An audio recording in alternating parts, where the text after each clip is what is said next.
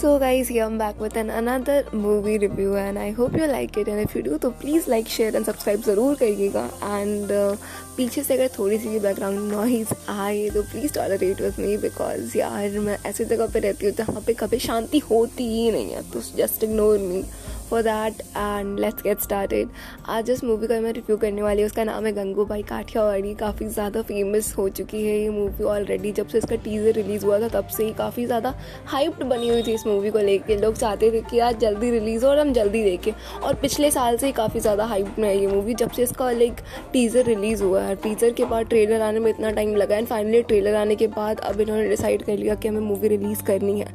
और मूवी की बात करें यार तो सब कुछ लाइक देखा जाए इसमें तो ओवरऑल एक अच्छी मूवी और आफ्टर ऑल संजय लीला बंसाली की कोई मूवी होगी तो उसे तो अच्छा होना ही है, क्योंकि इसमें सारी चीज़ें एक अच्छे तरीके से लेवल वाइज डाली गई है। इसमें लाइक जितने भी तरीके से आप देखोगे at the end all the collection and all of the thing जो भी चीज़ें इसमें इन्वॉल्व होती है, वो ज़्यादा मैटर करती है कि वो कैसे पढ़ती है, कैसे एक साथ होकर चीज़ों को डेवलप करने में मदद करती है। और कहानी कैसे आगे प्रोसीड करती है, उसके बारे में इस पूरी मूवी में देखेंगे। और पूरी मूवी सिर्फ़ गंगूबाई काठियावाड़ी के अराउंड रिवॉल्व करती है। उनके गंगूबाई के अराउंड की कैसे गंगू, एक गंगा से गंगू में कन्वर्ट होती है और देन फाइनली वो गंगू बाई बनती है। इस पूरी जनरी को दिखाया गया है इस मूवी में।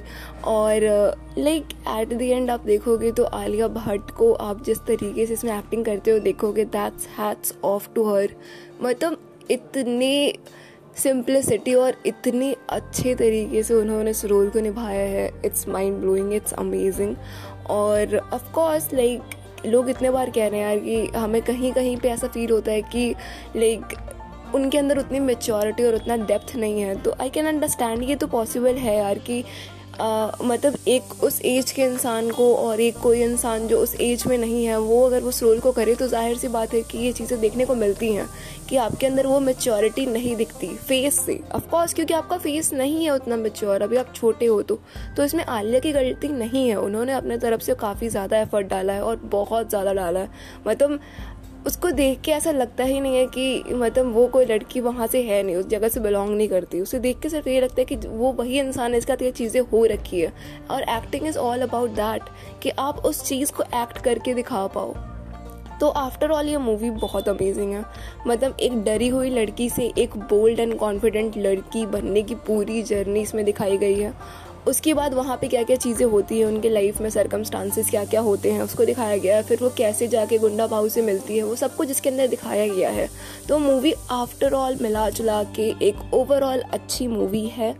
आई डोंट से कि आप इसमें बहुत ज़्यादा मिर्च मसाला और बहुत ज़्यादा वो सब चीज़ें देखोगे कि मतलब अगर आप रियल एक्टर या फिर रियल सिनेमा के फ़ैन हो तो आपको बहुत ज़्यादा पसंद आएगी ये मूवी अदर देन दैट अगर आपको लाइक बहुत ज़्यादा मिर्च मसाला देखना पसंद है तो आपके लिए नहीं है मूवी आपको उतना मज़ा नहीं आएगा.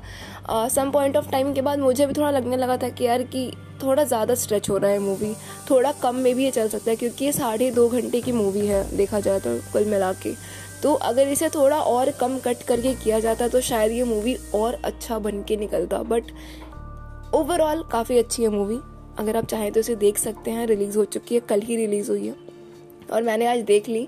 So that's it for today's video guys अगर आपको अच्छी लगी तो please like share and subscribe कर दीजिए इस मूवी और इस चैनल पर ऐसी चीज़ें आती रहेंगी। तो स्टे ट्यून बाय बाय